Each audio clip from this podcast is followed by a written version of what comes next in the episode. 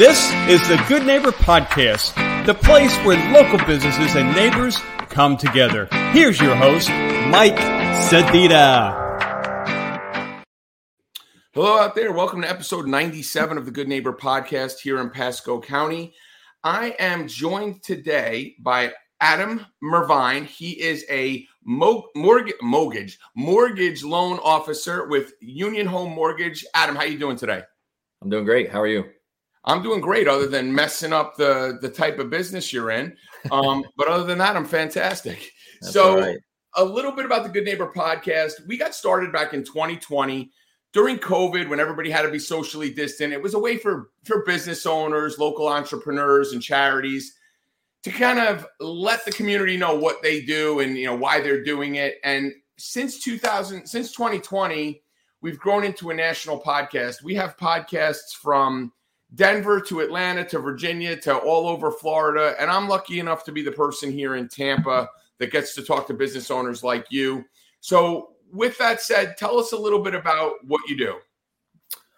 Well, I'm a residential mortgage loan officer. Um, I work for Union Home Mortgage. It's a lender. Uh, there is a difference between lenders and mortgage brokers and correspondent lenders and that. But the lender, uh, I help people find affordable mortgage financing um, so they can purchase a home.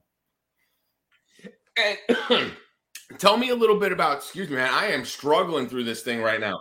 tell me a little bit about like your journey. Like, have you always kind of been in the mortgage business? Did you, when you were younger, did you want to be like an astronaut and you just kind of, the backup plan was mortgage broke, mortgage uh, lender? Yeah, no, the, what I wanted to be when I was a kid was an architect, but I learned very fast that I could not draw for the life of me. So um, I was always really, really good with numbers. Um, you know, my parents, I had an older brother, my, we get like $5 for, uh, um, you know, our allowance. And uh, I'd, I'd figure out a way to walk out of the store with six bags of stuff and my brother would walk out with one item. And uh, so I just always had a good way of, of being efficient with my money and, and uh, loved math. I was, it was my best subject in school. Just love the way that math works and stuff because it uh, always works. That's it. It's not. Yeah. It's not marginalized by theory. I mean, unless we start talking about Common Core math or whatever they teach kids. I don't know what that thing is. I've tried to figure it out. Um, Yeah. But math always seems to work it out. I'm, I'm very similar in that regard. I always liked math, with the exception of geometry. I had this conversation with somebody Yeah, the other day. That was a tough one for me too. Just toss toss out the Pythagorean theorem and start teaching people how to balance a checkbook or Yeah. how to manage their money a little bit better. I think that would be a better form of uh, education for kids. But Yeah. so let me ask you this: Now, you're you and your brother is just the two of you, or do you have other siblings? Nope, just my brother. Yep. You're the older or younger? Younger. Okay, me too. Did you talk trash when you had six things and he only had one? Were you like, "What are you doing, you idiot?" Like you only came out with one thing, or were you like just enjoying the fact that you got over? No, that was it. No, I, I didn't talk much trash. I couldn't talk much trash to my brothers until I got older. When I was there, they were six and eight years older than me. So when they're like 18 and 16, I'm 10. So there wasn't a lot of Mhm. trash talk. It was kind of just keeping my mouth shut. But Yeah. uh but yeah, that's pretty cool. So you are you originally from this area or where whereabouts how'd you get here? No, I'm from Florida, uh, born and raised. Um, I live in Wesley Chapel now. I was born and raised over in West Pasco area. Um, moved over only moved over here because I was driving to Brandon from the New Port Richey area for school and work, and just had to be closer. Um, actually considering moving back over that way because I'm always over there. My ex-wife and and my son goes to school over there, and my family's over there, and friends are over there. A So little easier. yeah, I don't really need to drive much anymore because of the way COVID changed the world. Really, um, Right. I work from home, so you know. So so you're like very similar to me because my business and what I do in the communities, a lot of it's Odessa and Land Lakes, and I also am in Wesley Chapel. So you're doing the enjoyable ride from uh, Wiregrass area to out towards New Port Richey, going across 41 on 54 and sitting Right. at that light for like 20 minutes, and it's got it's it's rough. yeah, and then add in the price of gas and all that. It's uh, Yeah, No. yeah. It's time. It's time to sell the place and and head out back to New Port Richey and be closer to Yeah. the go where I can drive a golf cart. Where you can drive a golf cart. There's a lot of golf cart action in Pinellas County, or I guess I guess is New Port Richey. I guess that's considered Pasco or up that Pasco, high, right? Yeah. Yeah. yeah. Um. So you're in kind of this business right now that everybody like. I don't want to say hates because hate is a strong word, but. Mm-hmm your field is kind of affecting a lot of the other things that are going on. I mean, there's a couple different industries, right? There's mm-hmm. there's roofers that affect homeowners insurance, that affect right. mortgages, that affect realtors. Like there's this whole circle of things going on. Right. So is it a time for you right now? Like one of the one of the questions I like to ask business owners because it helps it helps answer some of the things for people who are listening who are considering a mortgage What's mm-hmm. one of the biggest myths or misconceptions that you run into? Um, like for me, for example, like I hear, hey, listen, even though the interest rate is now six, seven percent or whatever it is at this point today, mm-hmm. there's ways that I could put additional money to buy down my rate. Like, is that actually a thing? Is how does that work? Mm-hmm.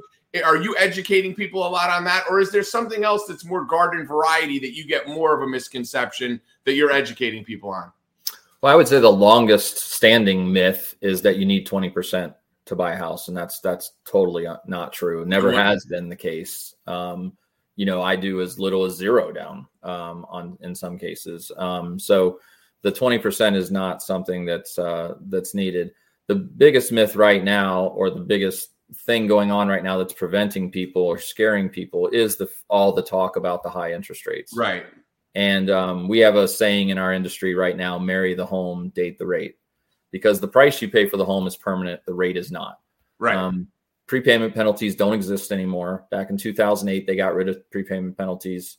They got rid of all those programs that you know caused what happened in 2008.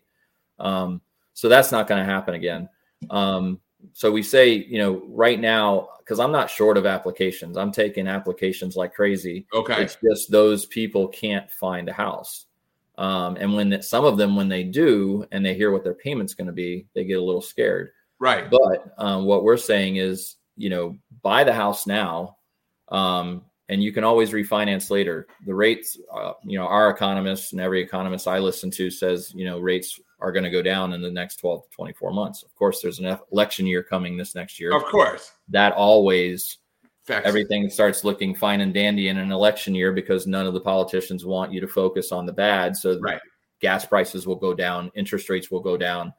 And and so that's that's just that's just a t- statistic that always happens during an election year. So, you know, we have that to look forward to. And then you know, depending on how the election turns out, it could go one way or the other. So, um, you know, you just never know um, how it's going to turn out. But what I do is I definitely can take the consultative approach just because of my background. Um, you know, I, I was a bank manager for seven years before doing this.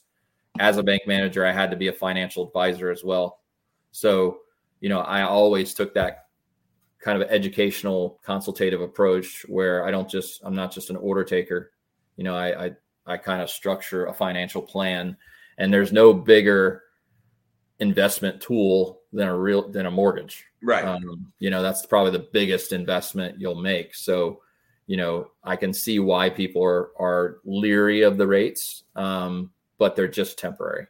Um, well, well, part of it, what you, you know, what you're saying in there, part of it is like it's just it is the ultimate chicken versus the egg scenario because while people are filling your inbox with applications, the reason they can't find homes is because the people that are in those homes have a 3% mortgage and are right. saying, why the hell do I want to sell my house if I'm going to now double my interest rate? So it's kind of this, it's almost like a logjam of getting caught up in it. And listen, it's affected it.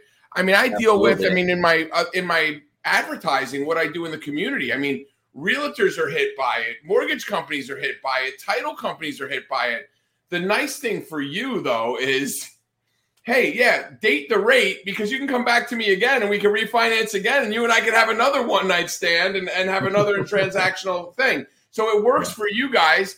It's just the uncertainty of what's going to end up happening here over the next couple years with exactly what you said. I mean, election years are great, and then it's the fallout from whatever comes after it. Um, yeah, and I find from my just from my experience of doing this for 22 years, six and a half is is right about where people start to feel comfortable with either vacating their home or buying a home. Okay. Um, so it happened at the beginning of this year. Rates got down to that six and a half, and it, it I mean, it was like somebody turned on a switch. Switch. It was like instantly. Um, right now, right now? little- Like, right, right now, it's getting a little busy because I just think people are getting used to it. Um, but so and their what I think tolerance, the their tolerance is increasing. Yeah, when the rates drop, we're going to see a flood of buyers on the market, Right. which is going to increase demand, and the supply is still going to be low. So I think home prices are going to continue. What to is as we sit here, where you know we're in the in the end of September 2023. What is the Mhm. current rate roughly? Mm, man, it, it it's very credit score sensitive, but in general, about 775, 7.75. And then the lower your score, the higher the rate, but it's still buyable if you're depending on what's going on. Right, right. Yeah. What? Sorry, here's a, here's kind of like a, a fun fact question. Mm-hmm. Because you know, listen, a lot of people over the past between the 08 crisis of the real estate market and then COVID, and you know, like every 10 or so years, we've had something, right? First, it was September 11th, it was 2001. Then in 2008, it was the mortgage crisis. Then in 2020, it was COVID. So Mhm. people's credit gets dinged when stuff like that happens, and you're kind of circling the wagons. You know, Yeah. food is more important than paying your Macy's charge card, and that goes out the window. So, Right. what is, in your experience, in the time you're doing this, the lowest credit score you've ever gotten someone a mortgage with? I would say the lowest score is probably a 550 something. Wow, um, that is some work. You are putting in some work on that person. So when that But- person comes, But that person was putting a significant amount of money down. I'm yeah, actually okay, doing- and that's right.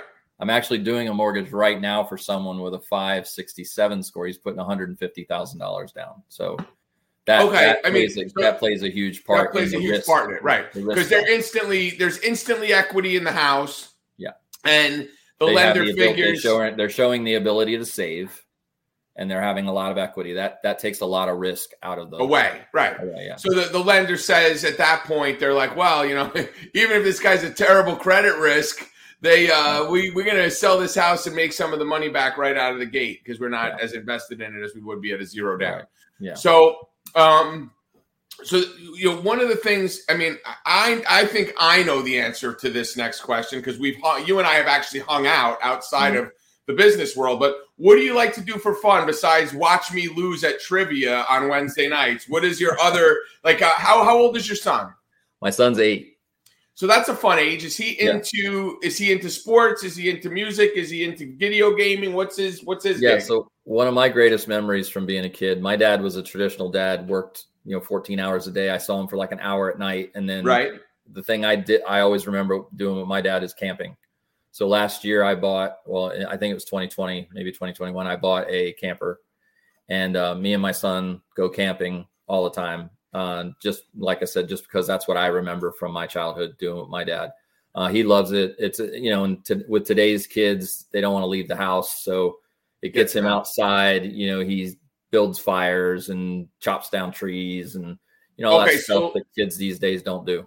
So let's talk about this camper. Is it like Mm-hmm. because I was a kid, we had a, we had some property in the Poconos because in the Northeast, but is it one of these pop up? I don't even know what campers look like anymore. Or is it a full on you tow behind your truck, or is it like Yeah. an RV where you drive it and park it on a spot? Yeah, no, it's a tow behind. Um, just a uh, you know tow behind a twenty uh, Sierra twenty five hundred truck. Um, I want I'll probably upgrade in the next couple of years to uh, to something bigger, with a bigger bathroom. Really, the the bathrooms and those things are like you're walking in with your shoulders Yeah. touching the wall, and It's like Um, going to the bathroom on an airplane. right, exactly. So that's the only thing that's not that I don't like about my current one. But yeah, I'll probably upgrade into something bigger. But uh, I don't like the driving ones because to me that's just one more engine that I have to maintain. Gotcha. I've had I've had one with an engine before, and that's all I seemed to do with it was have to get it fixed all the time. Broke down on the side of the road a few times, and Well, at least you have at least you have a home that you could stay in while it's broken down on the side of the road. and one thing you don't realize, which you you met Captain Rob, so he uh, he had one that drove before, and you don't realize that you know you set you get to the campground, you set up. If you don't have a car, you You can't no go anywhere. go. You're there. yeah. Well, you that's why to you pack know people. up to go to the store or whatever. That's why you need a golf cart that you're going to tow Right. behind or whatever you're going to do. See, my biggest thing is so this is going to say, so you're talking about fixing engines and all this manly Mm-hmm. stuff and going camping. Uh, my idea of camping is like staying at a hotel adjacent to a, a creek.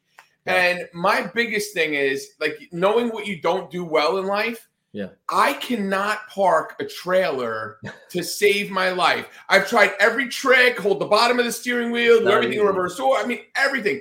I jackknife the crap out of every Mhm. trailer I have ever tried to tow. So I know I'm not good at it. So I just it freaks me out. Like I, if I could get good at that, I might buy a boat or I might buy a trailer and do that because I would like doing that.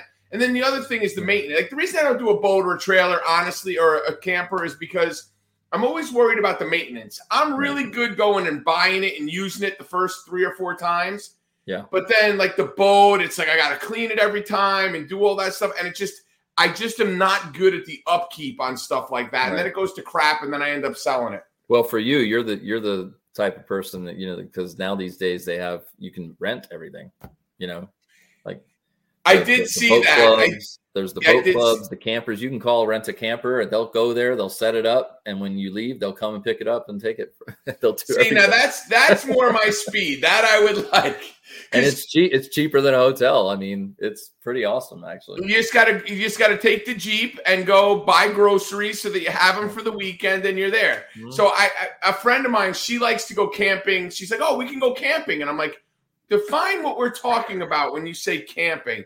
She's Yeah, like, "Oh, in a tent on a rock and in the woods and out in nature," and I'm like. yeah, Um, I'm thinking went- more like Hilton near a campsite, and we could walk in the grass and hang out. But went I, do like what you're talking about. I, I I would went- do. I'd rent it. I'd Yeah, rent I went one. tent camping in July once. Oh my gosh! dude. Eh, So that and is the, and the raccoons were nuts. I mean, they would they you'd be sitting there, they walk right up to you and take your food right out of your hands. well. Oh, it's like a raccoon. I could scoot. I said to her, "I'm like, well, what do you do when a bear comes?" She's like, "Oh, I, I can fight bear." I'm like, "Yeah, you're like you're like five foot four, 107 pounds. That bear is gonna just swat you and then eat me because I'm more Right. meat for it to eat." So, um, so so that is. I I did so I did the opposite, right? So you're talking about July in Florida camping and it's 107 degrees still at night and you're just sweating, Mosquitoes, all that. mosquitoes, all that. So our house in Pennsylvania, we first bought it. I think we ended up closing on the property like end of September. So in New Jersey, in the end of September, it's still kind of nice. I mean, it's not it's not nice like it's here. It still gets down to 60s in the morning, 50s, and it's nice in the 80s, whatever. Mhm. So my dad is, and I'm like 10 years old. My dad's like, we're gonna camp out on our new property that we just got next weekend, like the first week of October. Mhm. Dude, this property was on the top of a mountain in the Poconos. It got down to 30 degrees in October at night. You're on the top of a mountain. So, Mhm. like, of course, nobody, like, we're not prepared for that. I'm like literally freezing, shivering, sleeping on a rock in a tent. That's why I'm scarred from camping. That that experience is the reason I'm scarred from camping. 40, 40 years, 41 years later, and I'm still scarred from it. Yeah. Terrible. so, all right. So, doing a lot of camping, and are you are you and your son into fishing or in hunting, or you guys just kind of like to get out into the woods? It's funny. It's funny that you mentioned fishing after you just told that story because I was going to say um, I'm scarred from fishing because my dad and brother are both huge fishermen. But when I was a kid, my dad, uh, when I would go, uh, almost every time I would go fishing with him, he would hook me because he would Really? he would he would whip his his uh, rod He back, catch you. and I mean, and that's that's my tragic thing. Oh, I, I yeah, never no wanted to go with him. you. I never No wanted to go with him camping. and it was to me it was boring like That's what it is for me too. i thought it was like if i wasn't catching a fish every throw i, I just wasn't interested it was you know And let's, when you're a kid, like listen, as an adult, if I was wanted to have an adult beverage, I could bring a cooler out and get myself lit, sitting there drinking, and then it's not as boring. At least if you're drinking and you and you can do that. But like when Yeah. you're when I, that same thing with me, same exact story with fishing too. It was the same thing for me. My dad said to me on like my 14th or 15th birthday, he's like, "For your birthday, I bought you a boat." And I'm like, "Oh, okay, cool. Is it like a yacht? Like I, I'm gonna go out on a nice big boat." So he goes, no, no, it's a fishing boat. I'm like, all right, well, I don't ever fish. Like that's my Mhm. brother, brother, love to fish. He's like, well, we're gonna go out on it. It was a boat. It was a gift. He gave it to me for my birthday. It was a gift for him that he gave to me so that he could go fishing, and I would just sit there bored trying to skip rocks on the beach. It was awful. Yeah. It was terrible. Yeah. So, speaking of terrible events, right? What is a hardship in your life that you've run into where, you know, you kind of were looking at it saying, how, the hell am I going to get through this? And somehow right. you came out the other side solid. Yeah. So um, I got married to um, my childhood sweetheart in 2005, March 2005. And then she passed away in a car accident in November 2006. Oh, my God. And then, of course, 2007, 2008 was the house crisis. So um, there was all that right together at the same time. And um, I've always told my nieces, uh, my brother's kids, you know, life's about choices. You know, you can choose to you know you can choose to go to you know I I could have chosen to curl up in the corner and and use that as an excuse to fail. For everything uh, else. for everything. And everybody would have understood. Right. Everybody went well yeah yeah his wife died. Well you know of course he's gonna lose it you know? But it helped with her because she was such a positive person. Like she walked into a room and she was just like everybody knew her instantly. She one of in your people. head, you knew she wouldn't want you to do that. that exactly. So my goal, and I was just telling her mom this the other day because I still still close. Her mom is actually my son calls her mom Gigi. Um, but uh, I was just telling her mom the other day that when she passed away, I I committed to myself that I was gonna in some way I was gonna make this positive that I was going to make her passing something positive come out of it so I do a lot of things when I see that somebody's lost a spouse that I don't even know online. I'll reach out to them and kind of share my story. And because the thing I struggled with the most when it happened was um, one, being a man, you know, we're not supposed to show emotion. Um, and two, just finding somebody that I could understand what I was going through. Right. So uh, that's why I reach out to people, um, you know, try to you know just be a sounding board for them you know if they need somebody to talk to. Um, and then i did at one point i did a thing where i donated all of her prom dresses and stuff to uh to a charity and and had a, a, little, a little thing for that. Yeah. And um you know so different things like that. But yeah i just um i used it as a positive thing and just said you know what? I'm going to make her proud because I, I believe in the afterlife and all that stuff. So right. I know she can still see me um so, you know, I last thing I wanted to do when she was alive was disappoint her, and that's certainly not something I wanted to do after she passed. So, uh, that's what's always driven me um, is just you know uh, making her proud, and then um, you know because I know she wouldn't want me to be sad. So that's uh, that's that's kind of where I'm at and then on top of that, right after that, from a professional standpoint, now you're kind of buried in it, you know, that three year or so window, three, four yeah. year window where your whole right. industry is being revamped and, you know, dragged yeah. over.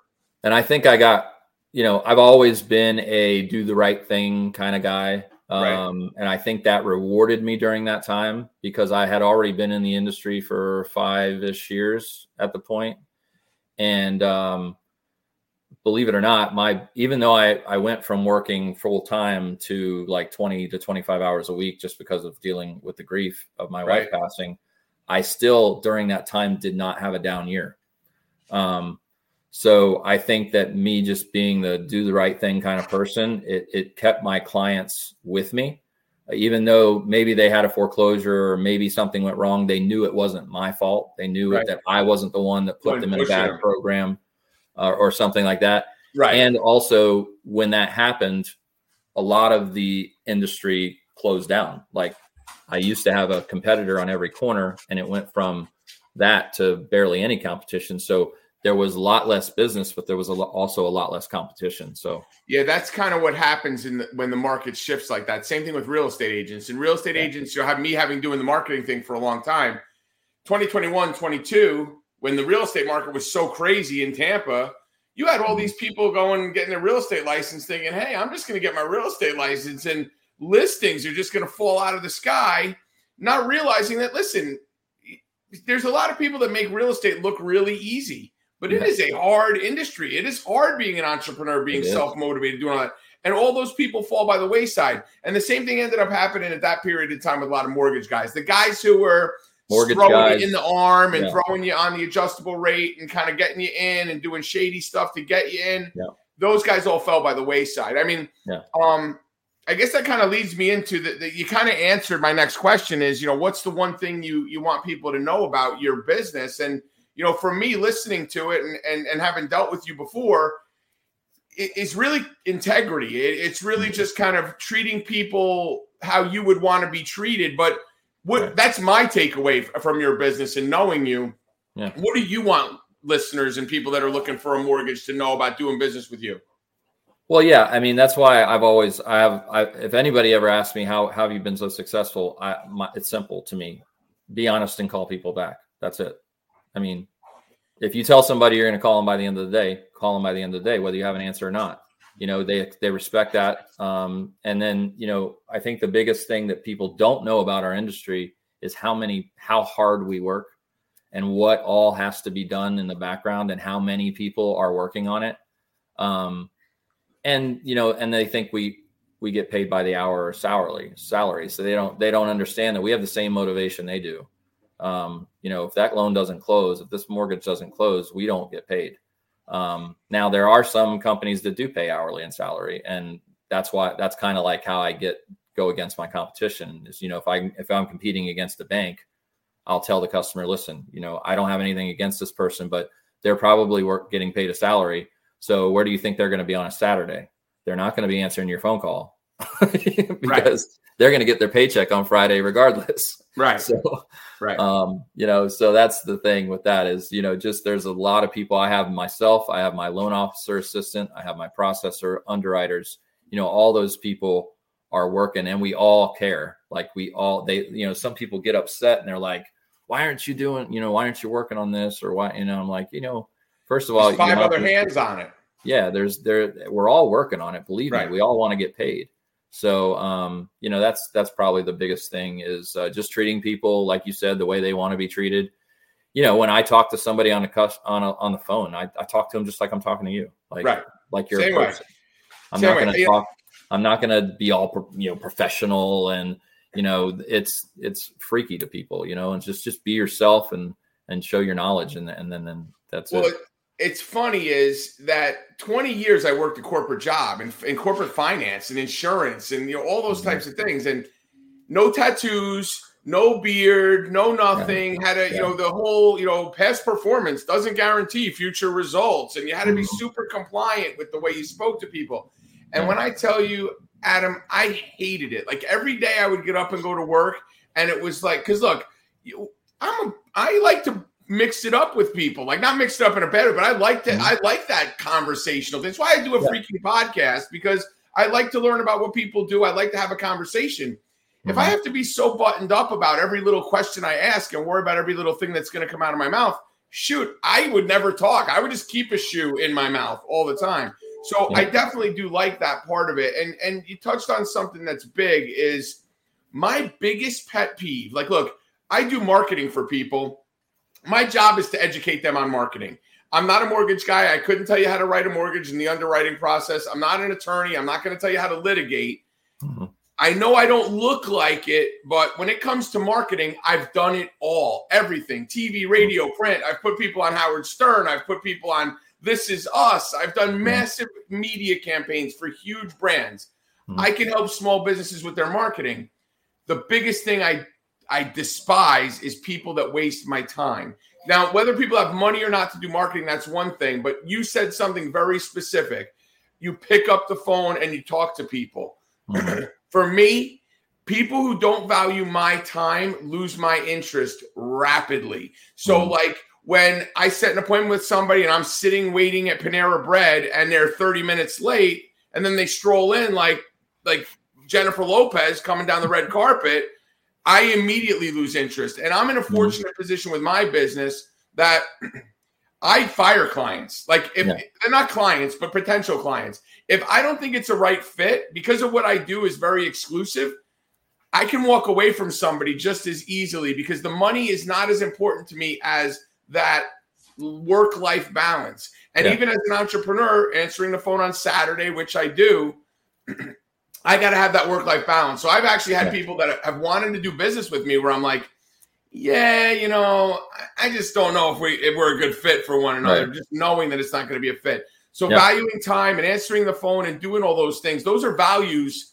that in the text message and emailing world have Mhm. somehow slipped quite a bit. Yeah.